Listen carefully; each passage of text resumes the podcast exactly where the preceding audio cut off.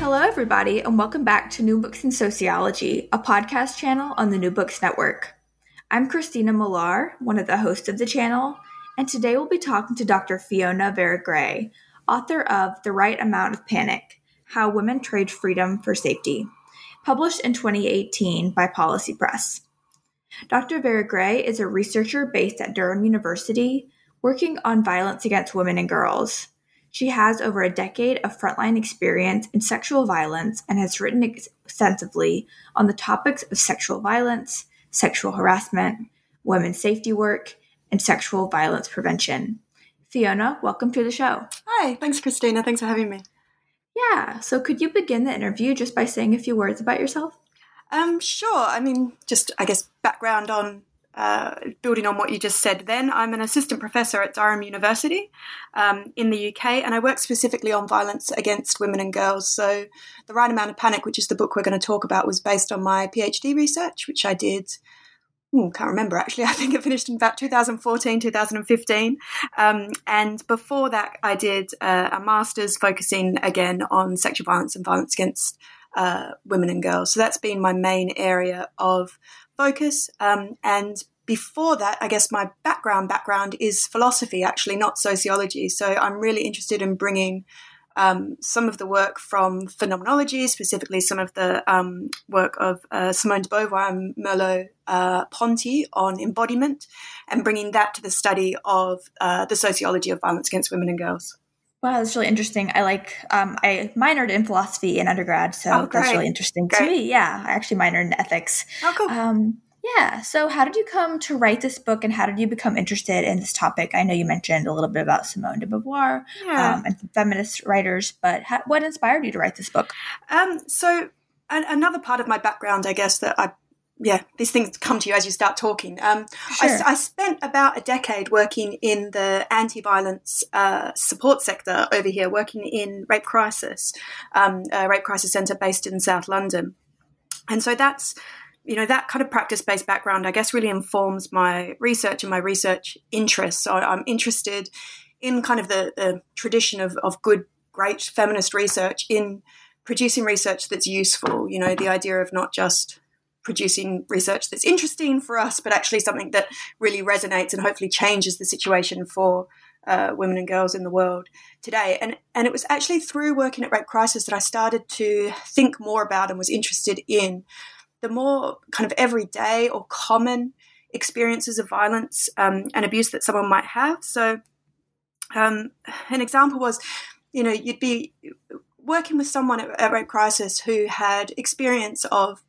you know, forms of violence and abuse that we really do take seriously. Um, sometimes, actually, um, sometimes they're not taken very seriously at all. But you know, the, t- the t- like rape and child sexual abuse and these really big, heavy forms um, of violence and abuse. And I just started noticing that you would do some really incredible work with someone where you know some things would start to shift about the fact that they felt like their body wasn't their own or or the fact that um, they felt scared of being in or around men. You know, some of that work would really start to shift as they opened up and felt safer and were able to trust and talk about their experiences of violence um, in the safe space that's created by the Rape Crisis Centre. And then as soon as they walked out the door, um, they would experience things like uh, men calling out to them from cars or tooting or, or wolf whistling or being followed or um, all of those kind of things. And those are the experiences of violence and abuse that are really minimized in society, that are seen as trivial or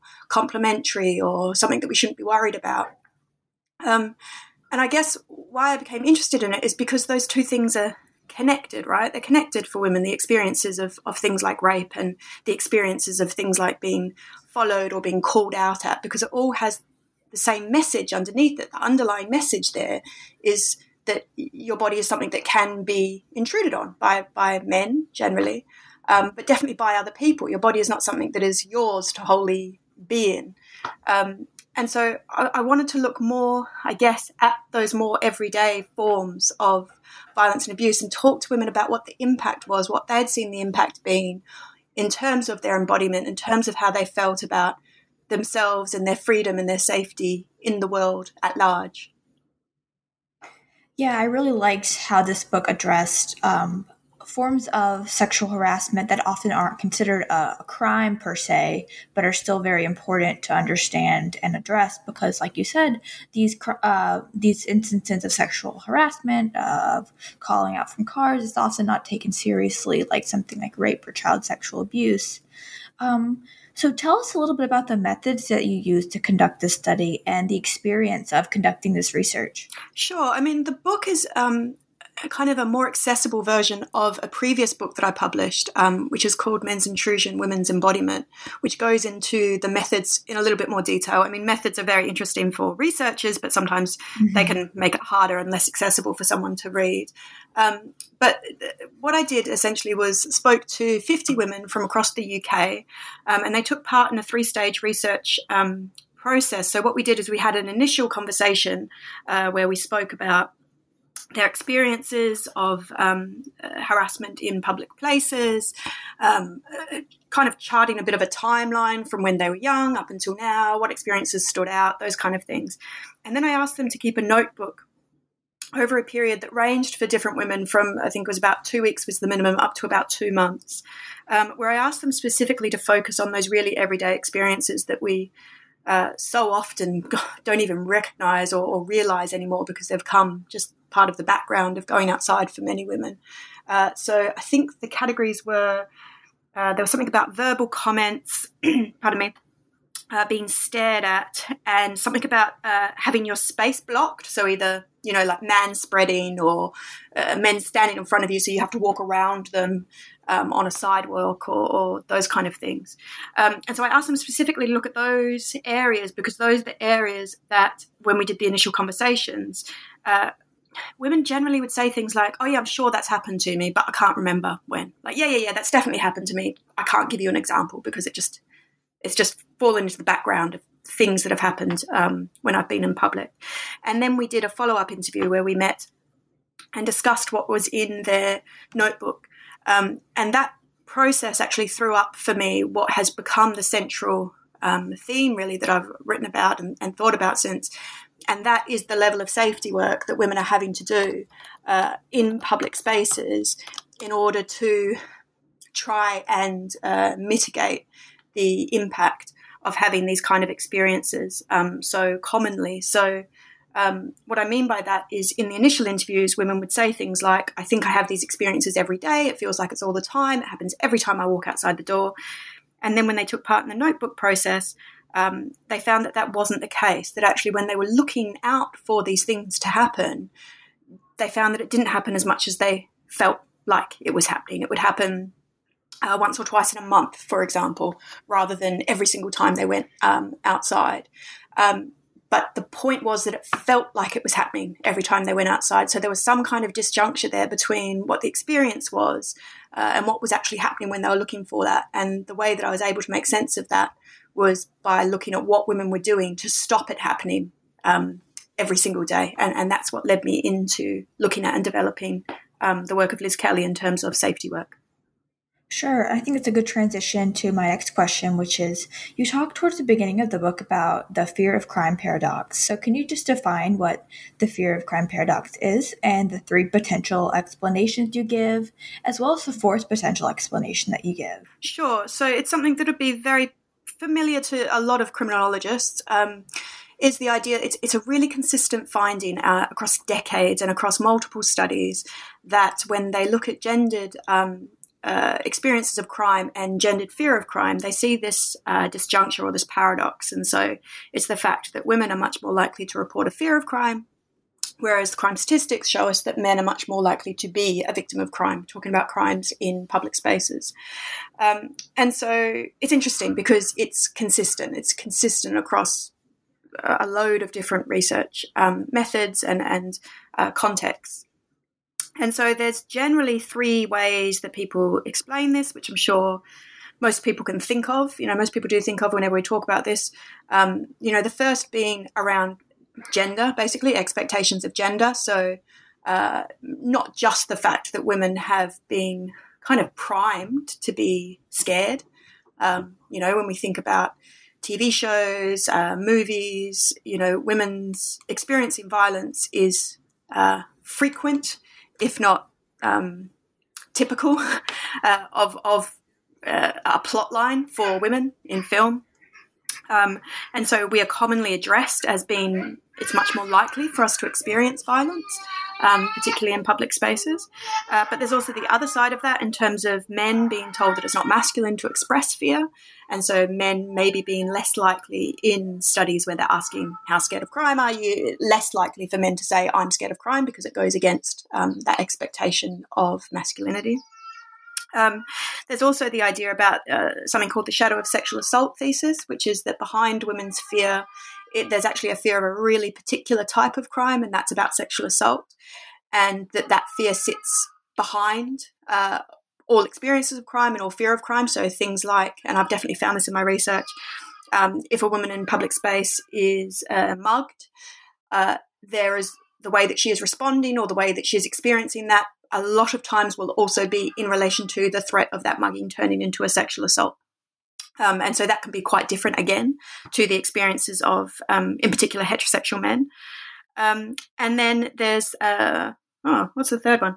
So there's gender. this is what happens when you start saying this stuff all the time. There's gender. Yeah. Um, there's the uh, shadow of uh, sexual assault thesis, and I actually can't remember what the third one is. Sorry, but the one that. I kind of um, worked on and thought of is this idea that women's safety work actually might be doing something in terms of um, preventing the amount of crime that women are experiencing. Okay, I just remember the third one. The third one is about what counts as crime. So, mm. how are we counting crime when we're saying that men are experiencing more crime in public? Uh, that's often using statistics that are based on types of crime that men are more likely to experience. So, crimes that women are likely to experience, for example, forms of sexual uh, harassment, um, either don't count as crimes in inverted commas, so they're not recorded, um, or they're not asked about in the crime surveys that I use. So, what is asked about uh, is things like mobile phone theft or um, physical assault.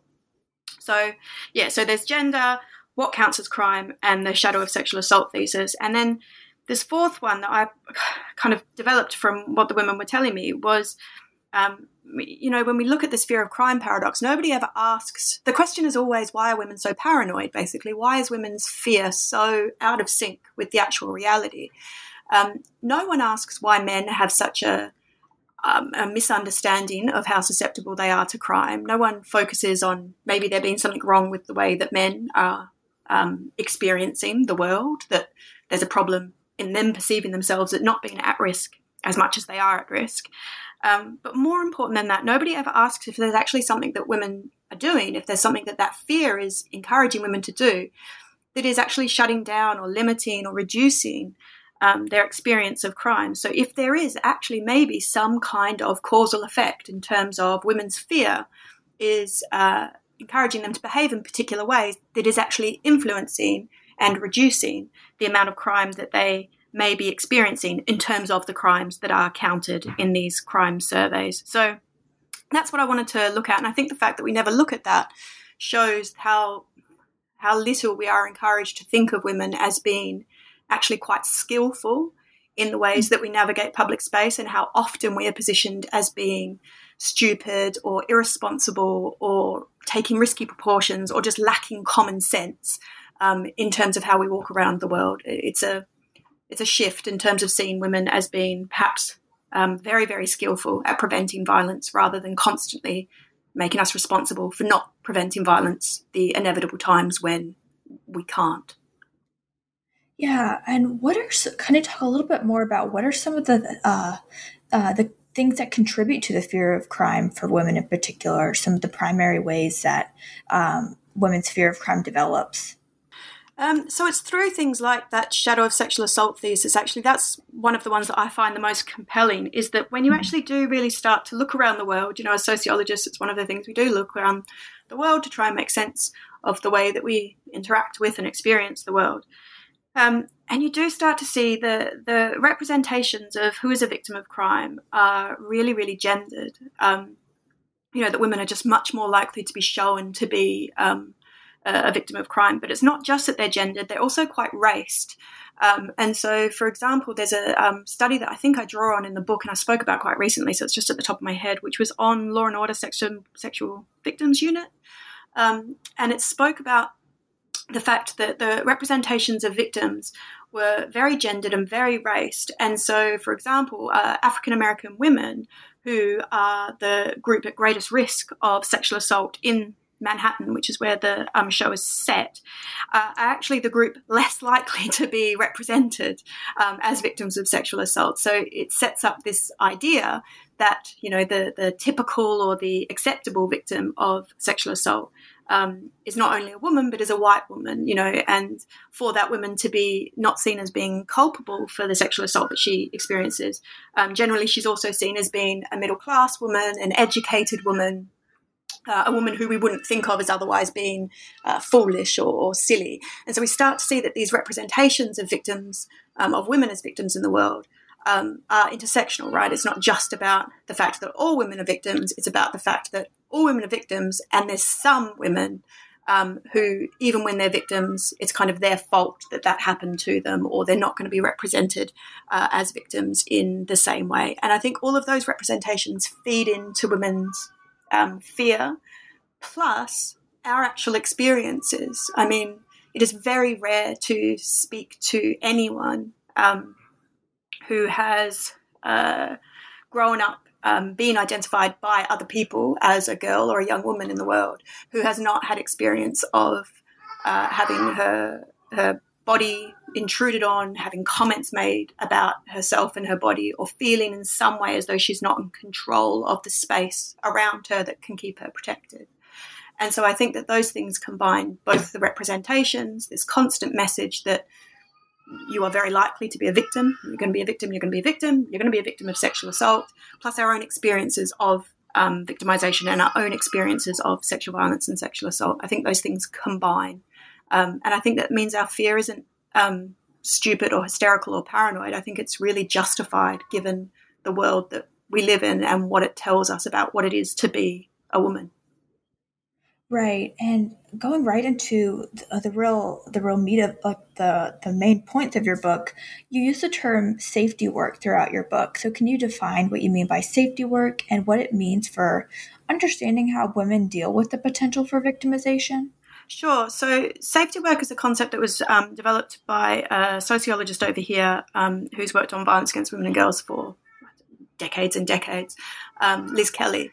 Uh, and she uses it to talk about um, the types of work or labour that, that women do in order to engender a sense of safety um, in the world. And so, the way that I've developed that is um, looking at more detail not only about the types of things that women do, so things like, uh, what is there, like carrying your keys in your fist or carrying your mobile phone, pretending to talk on your phone, texting someone when you're leaving, texting someone when you're going home. Um, if you're going on a date, letting someone else know who the guy is, if he's from Tinder or whatever, or sharing his details, those kind of things. Um, to also thinking about the safety work in terms of women's relationship to our body. Um, you know, and, and what this kind of constant fear and these constant experiences um, of sexual violence mean about how we feel to be in our body and if we feel that we're able to just be um, in public space without also having to be thinking in some way about safety or some way scanning our environment um, in terms of safety. And similar to uh, the work of Evan Stark, who works on uh, domestic violence and coercive control, what I started to see when you've spoken to women about safety work was that there's this tension between um, safety and freedom, which I try and capture in the title of the book. That in order to feel safer, um, what women start to do from very, very early on uh, in childhood, start to do it because we're taught to do it, we're taught that this is the right way to respond, um, is to reduce our freedom a bit. So, the most obvious one is freedom of movement. Um, there are very few women that I know that feel uh, confident, uh, capable, completely fine with going for a run in the dark, for example. Um, and there's women who do that, and when they do it, a lot of the time it's an active choice. It's I'm actually going to do this because I don't want to be told when I can and can't, you know, go for a run or go outside. Um, the fact that women, you know, I myself frequently won't take shortcuts to get home uh, when it's very dark at night, um, even if that shortcut is going to cut you know, 10 minutes off my journey. Um, there's a whole bunch of decisions that make, women will make around movement and around how they are uh, in spaces that is about restricting your freedom in order to feel safer. safer. Uh, but it's not just freedom of movement. So there's also things like the freedom um, of kind of bodily autonomy, um, uh, freedom in the ways that you choose to present yourself or the ways that you choose to be in public. So women would talk about using clothes a lot as some kind of um, barrier, or if they were wearing clothes that they knew were going to engender some kind of response, that that almost became part of the outfit, is what this one woman said. This beautiful phrase that was something like, you know, the sexual harassment becomes part of the outfit, so she kind of prepares herself for it as she's wearing it. Um, and so women would talk about things like taking scarves when they went out to cover up their breasts, um, uh, staying away from the color red. Um, actually came up across quite a few women's accounts that they would only wear red um, if they were out with uh, a group of friends or if they were out with a male partner. Um, really interestingly, women with female partners didn't feel that that was um, uh, something that made them feel safer. If anything, it made them feel as though they'd be more targeted, more at risk. Um, and so you know, there's both the restricting freedom of movement and then restricting, you know, the freedom in terms of how you choose to appear or um, present yourself. And then the the last thing was around this kind of freedom to be, to just couldn't think of a better way to put it, but just to be in public space. So a lot of women have, and, and I think the um, stuff at the moment around COVID 19 is really throwing this up. A lot of women have caring responsibilities at home or have caring roles um, as part of their uh, employment. And for a lot of women, that means that sometimes that time in public space where you're going to or from home or work, you're not in either yet. That can be actually a moment where you're responsible wholly for yourself. You're not responsible or caring for or needing to think about anybody else. Um, uh, there's this concept of flow, which you may have come up against um, when you were doing your uh, philosophy stuff. It's by um, I actually can't pronounce his name, so I'm not going to. um, but people can uh, uh, look that up. I think he's a Czech um, philosopher.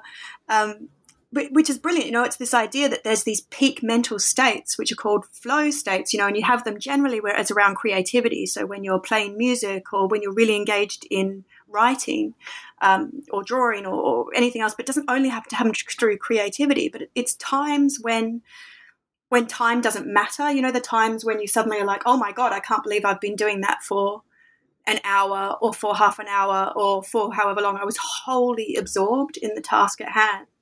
And what, you know, the way that I want to think about what's happening to women in public space is they're not being allowed that space to potentially get into that space of flow. You know, you don't have it at home a lot of the time because you have other responsibilities. You don't have it at work. And for a lot of women, for a lot of people, public space, sitting on the bus, um, you know, just walking back home can be those moments where you're able to think or not think. And those moments for a lot of women and girls are continually interrupted, um, both by men and boys actually saying things or actually doing things um, but more so than that, by the fear, the constant kind of watchfulness um, that women are having to have in order to prevent this kind of ever present threat um, of sexual violence. Because the underpinning message in society is that if that violence is to happen to that woman or that girl, she is going to be responsibilized for it. And she's going to be responsibilized in a different way than men and boys are. So I'm not saying that men and boys don't perform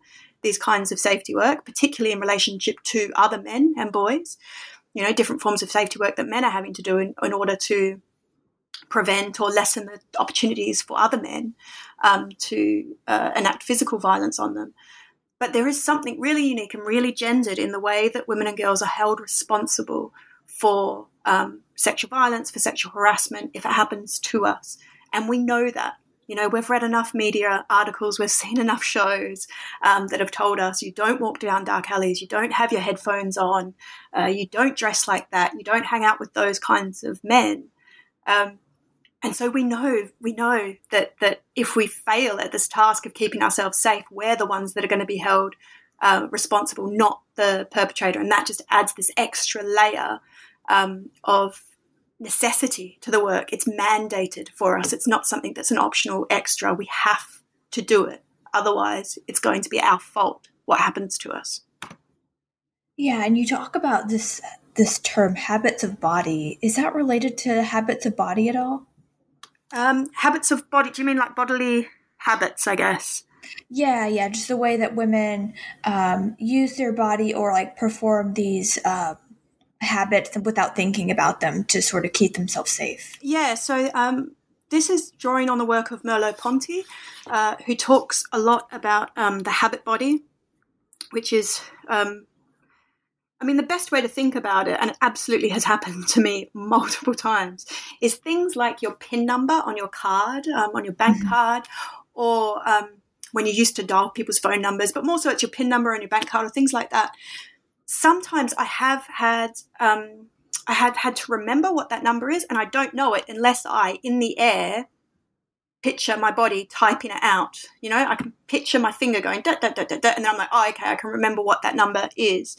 So the the memory, the knowledge, is not actually stored in my brain in terms of um, uh, this is the number. It's stored in my brain in terms of this is what my body does to get that thing to happen. And so Merleau-Ponty talks a lot about these kind of bodily habits that actually we store things in our body. You know, we know this about trauma as well in terms of um, experiences of violence and abuse. That it's not it's stored in the brain, but it's the body takes is part of the brain. The brain is part of the body. It's stored in our body, um, not just only in this kind of logical or rational numbers and words part of our brain. And so, some of the stuff around safety work, I think, um, from what women have said, is again, it's stored in the body. So it's not even really immediately available to us when we try and think about what it is we do in public. So, in terms of the method that I used uh, in the research, when I first spoke to women, um, alongside them saying this is something that happens every day, this is really typical, this is just part of the experience of being in the world, when I asked them, you know, what do you do in order to um, I guess, prevent this from happening, or what do you do to lessen the opportunities for this to happen? They'd say things like, "Oh, not much. You know, I don't think I do much. I think, you know, I generally live in the world in the way that I want to, and I'm free, and you know, I'm a feminist, and I think women should be able to walk anywhere they want and wear whatever they want, and I'm not scared, and you know, all this stuff that I myself absolutely think and believe um, about myself and the way that I am in the world. And then part of the process of doing the notebook was to ask them, you know, to take notice of these bodily habits when they were in public space. And when we had this second conversation, it really came up. They were all very, very surprised um, when they actually started to look at the amount of times where they made decisions based on um, this kind of lessening of freedom in order to increase this sense of safety. And it's something that I myself started to notice. You know, as a researcher, you start to especially if you're researching a topic that's very close to your heart, you start to take on or to, to look at the topic in terms of your own everyday experiences. And I started to notice things like when I was waiting for a train, I would um, always find a place where there was like a pillar or a wall or something. I wouldn't want to wait on an open platform. I'd always kind of go somewhere where my back was against a wall or, you know, so basically there was a side of me that was not available, that, that was kind of cut off. Um, I started to notice that when I got on that train, I would do really basic kind of scanning of where to sit, and I would identify men in the carriage that looked a little dodgy or a little bit creepy. Um, and it was just this kind of automatic reflex uh, that I was doing. And more for as this information started to come in from, you know, I spoke to 50 women from more and more and more of them.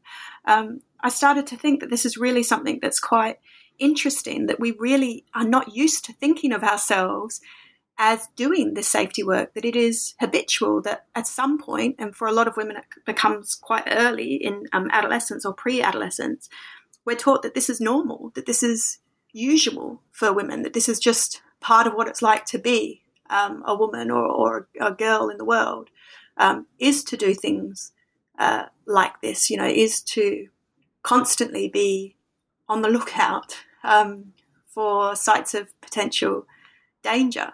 Um, and that's, I mean, it's not a great way to have to be um, in the world, you know, that it has such a significant impact on us and that this is an impact that actually we don't recognize, we very rarely recognize because it's become so normal.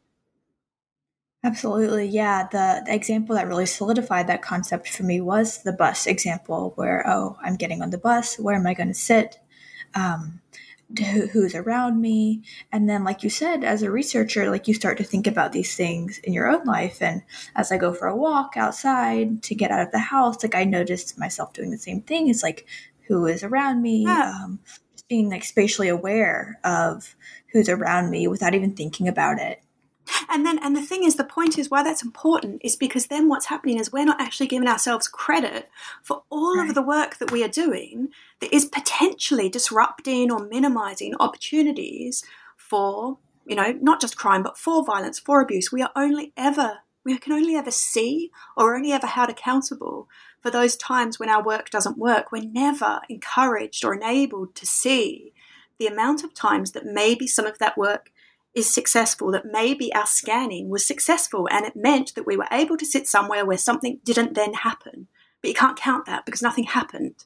And so it just kind of con- continues or exasperates this situation where women aren't seen as being culp- capable. We're just seen as being culpable. So we're never capable in relation to preventing sexual violence. We're only culpable for not preventing sexual violence. Yeah, there's an, another um, discussion you have in the book that really interested me, and that is the role of politeness. Because um, I see this a lot um, in my own life and in the lives of my friends. And how does politeness play a role in this safety work and how women go about the world? Yeah, it's massive. And I mean, this is not something that's just from this work. I mean, there's quite a, a nice body of literature that talks about how some of these gendered norms really position uh, women in ways where we it's not that we're more likely to experience violence, but that the tools that someone would normally use in order to um, prevent violence are taken away from us because they're seen as being not feminine um, or not really appropriate. And politeness, teaching women to be polite, teaching young women in particular to be polite, is really one of those things. So we think about some of the messages, you know, all children are told to be polite. Um, but the really particular messages that we get to, to young girls um, is around you don't want to be seen as a bitch. No one wants to be seen as a bitch. No one wants to be seen as someone who's uh, too big for her britches. I don't know if anyone even says that anymore. Yeah. Um, there's really particular um, connotations around uh, black women. If they're not polite and submissive, you know, they're seen as being the angry black woman. Like, you don't want to be the angry black woman because then anything that you say, any valid point that you have is dismissed um, it's that doesn't matter. You're just being this stereotype of an angry uh, black woman, and politeness is kind of forced on um, young women in particular. You know, listen to adults, be nice to adults, and what that means is that in situations where I've spoken to, um, I didn't speak to anyone who's under 18. I have since spoken in, in various contexts to uh, younger high school age uh, girls.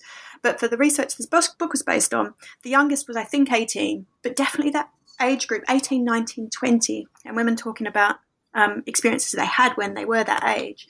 There really is something there about young women not yet feeling able or not yet being encouraged by society to um, express anger or to um, reject quite forcefully or to ignore.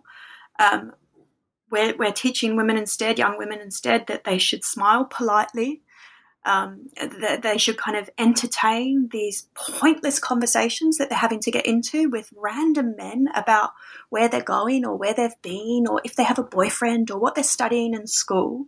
I mean, these are conversations these young women don't want to be having with a 30 year old man, 40 year old man, 50 year old man. She wants to just be able to be in public as an 18 year old young woman. Um, but instead, she's having to get involved in these conversations. And the message that we're sending her, um, in terms of the gendered message that we send young women, is you have to be polite.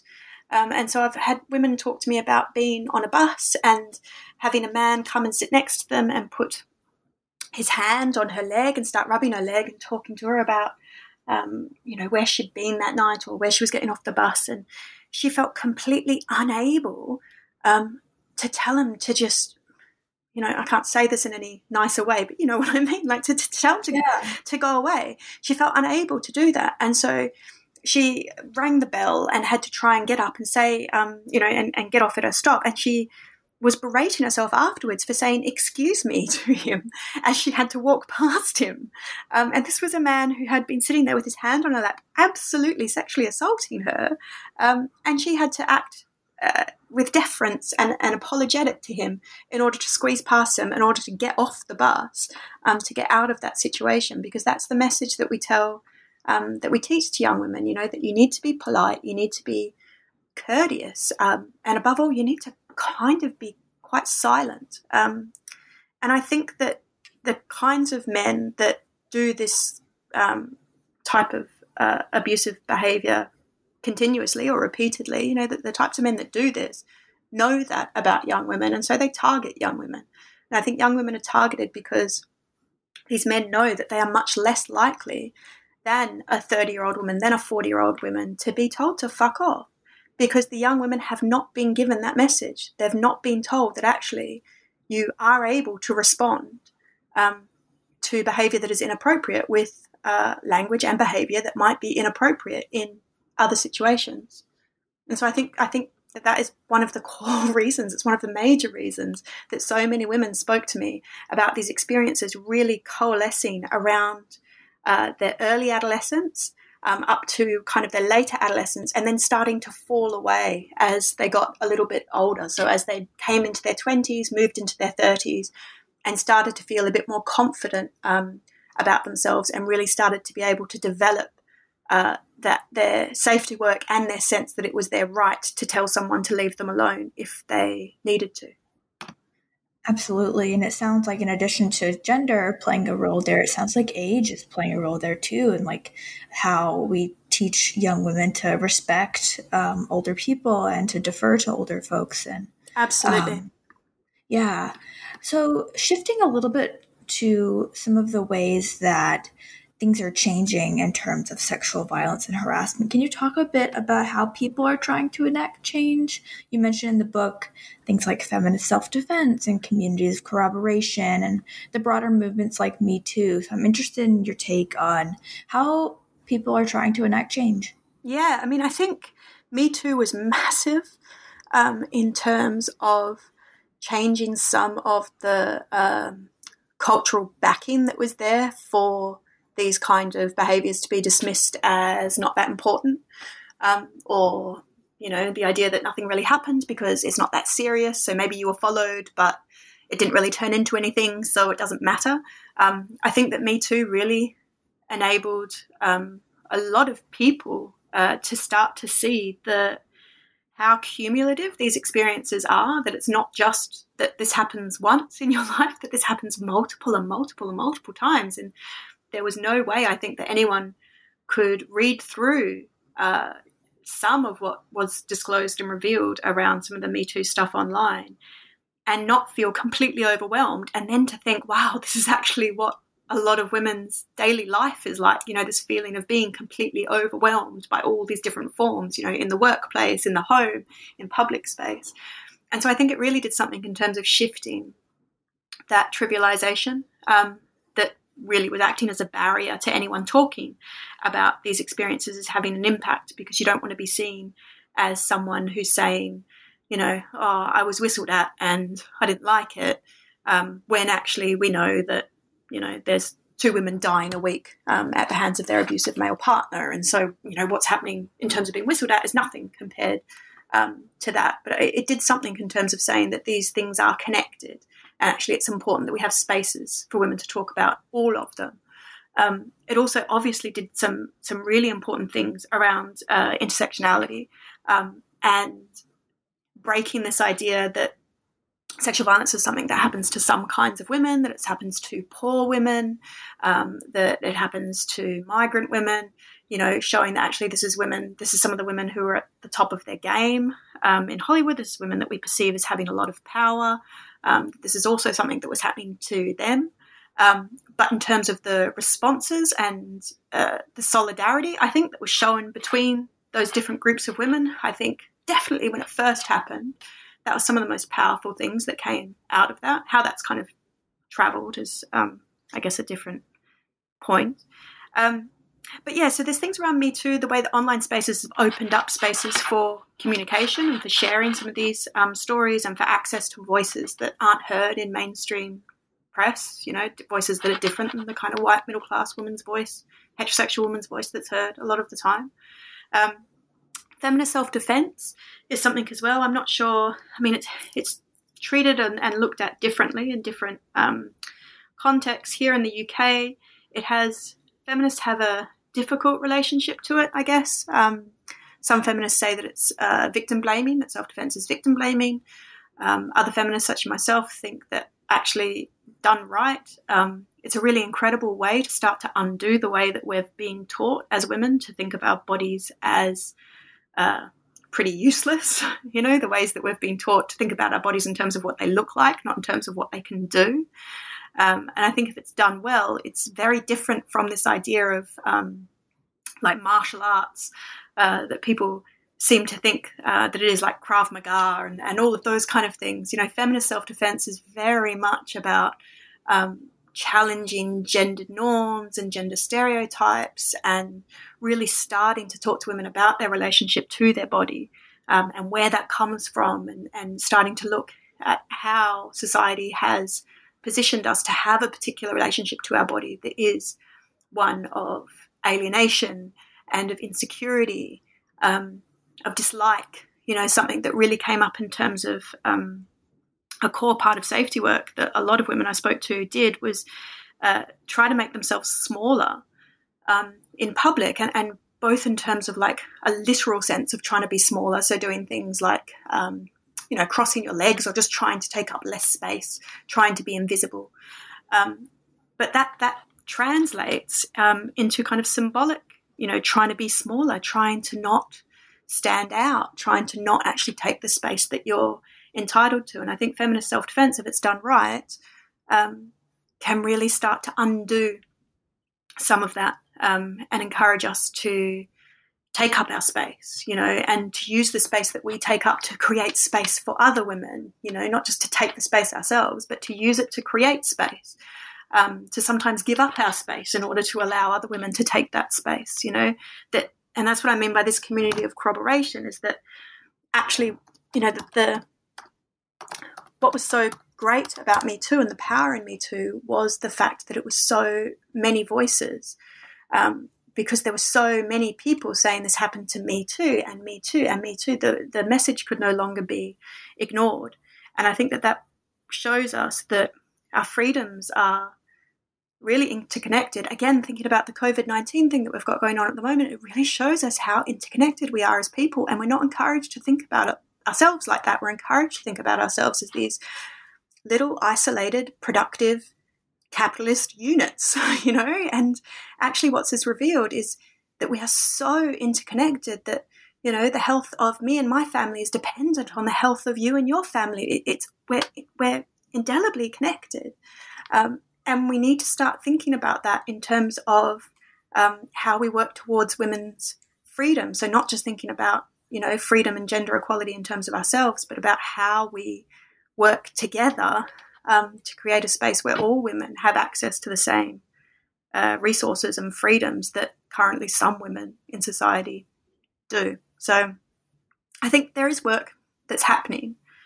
Um, there's just there's more always more work than that, that's needed, right?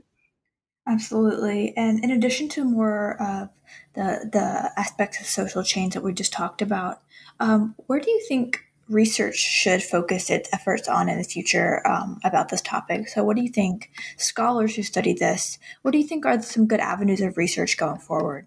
Yeah, I actually just had someone contact me who's doing a PhD looking at um, LGBT people's experiences in uh, nightclubs, I think, and looking at safety work in relationship to that.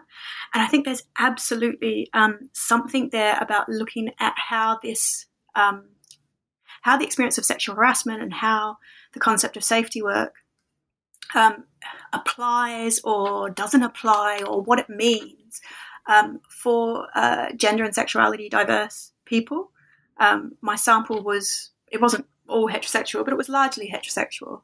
Um, and I think that there's something really the, the differences that I did see with women who talked about being in public space with a women partner and what that meant for them.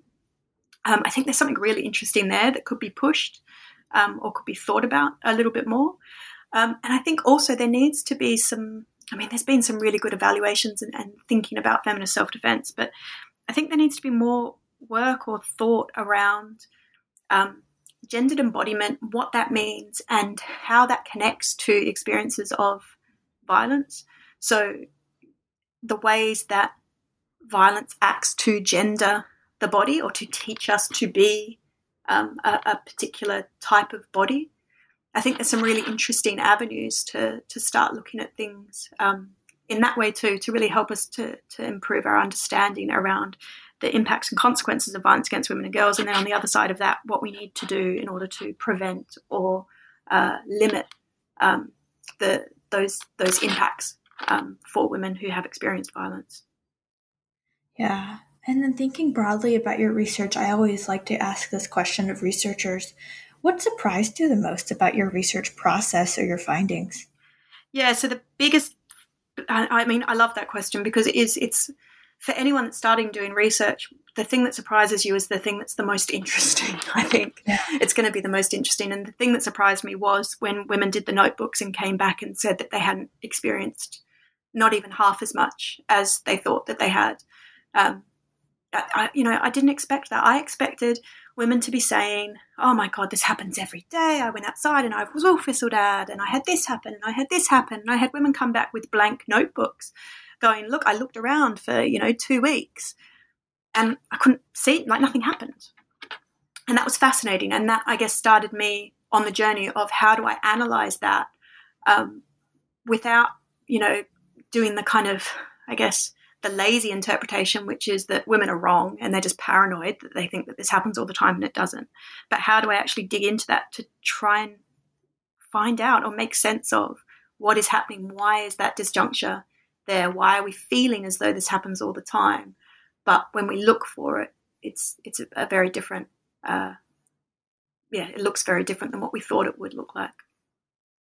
And that's what I found so great about your your your book is that it would be so easy to fall into the idea or the writing that oh women are just paranoid and there's really not a problem here but there still is a problem yeah like if women are feeling unsafe, like that is still a problem, regardless of whether or not they're they're experiencing this victimization day in and day out. Exactly. And the thing is that this feeling of being unsafe wasn't coming from anywhere. So every woman that I spoke to was able to give me multiple examples of when this has happened in their life. And most of them had one or two standout experiences. So most of them were able to say, I remember being 14 and I remember some man following me to school and then flashing Or I remember some man masturbating at me when I walked through uh, the underground. And those experiences were enough to set up this template that the world is unsafe and you are responsible for keeping yourself safe within it. So it wasn't that we were paranoid and just making the stuff out of nowhere. It was a combination of the messages that we received about ourselves and our susceptibility to violence and our own real life experiences of being um, being a victim of uh, a, a range of forms of violence and abuse. For sure. Yeah. And going back to future research agendas, I think the part about LGBTQ folks, especially trans women, I think that the violence against trans women and how trans women go about the world um, is another really interesting avenue to, to explore there. Yeah, absolutely. Uh, and talking to trans women about, you know, the trans women occupy a really interesting position where they may be able to talk about what it's been like being experienced by the world as being a man at times and what it's been like being experienced by the world as being a woman and that that might be different and that that might influence the work that you feel that you have to do. That there's a whole bunch of really interesting stuff there around gender that i think um, trans men and trans women can start to to tell us so that we can have a more rich and developed understanding of what it's like to be a gendered person in the world. Absolutely yeah, well, we've taken up a bunch of your time today, but I really want to ask um, the final question that we always ask on the Books Network, and that is, what are you working on now or next? Yeah, so after that project, I started working on a project I'm just writing up now, which is about women and pornography. So it feels like a bit of a sidestep, um, but it's not. I mean, my central, my interest is is in uh, women's experience of the world, and uh, yeah, I, I, was interested in talking to women about um, their experiences of pornography. So, women that have watched pornography, women that have been in pornography, women that you know campaign against pornography, um, and so hopefully that's you know I'm running it up now. I spoke to hundred women, did uh, in depth interviews with them, and it's come out with some really fascinating, really fascinating stuff. So I'm trying hard to get that written, and hopefully that's going to be the basis of a book that'll be out um, in a year or so's time. Oh, that sounds like a great project. And one of my own interests um, is sex work, so I'll be interested in oh, reading brilliant. that book. Yeah, but uh, where can listeners find you online to learn more about your work and your book? Um, yeah, so they can just Google me, to be honest. Um, I've uh-huh. got a staff webpage from Durham University, and I'm pretty active on Twitter. So, um, yeah, you can find all that stuff just by um, Googling me online. Awesome. Well, great. Again, this has been an interview with Dr. Fiona Vera Gray, author of The Right Amount of Panic How Women Trade Freedom for Safety. Dr. Vera Gray, I want to thank you again for being on the show today, and I really enjoyed chatting with you. That's brilliant. Yeah, no, I've really enjoyed it, Christina. Thank you. Yeah, well, take care. Yeah, you too.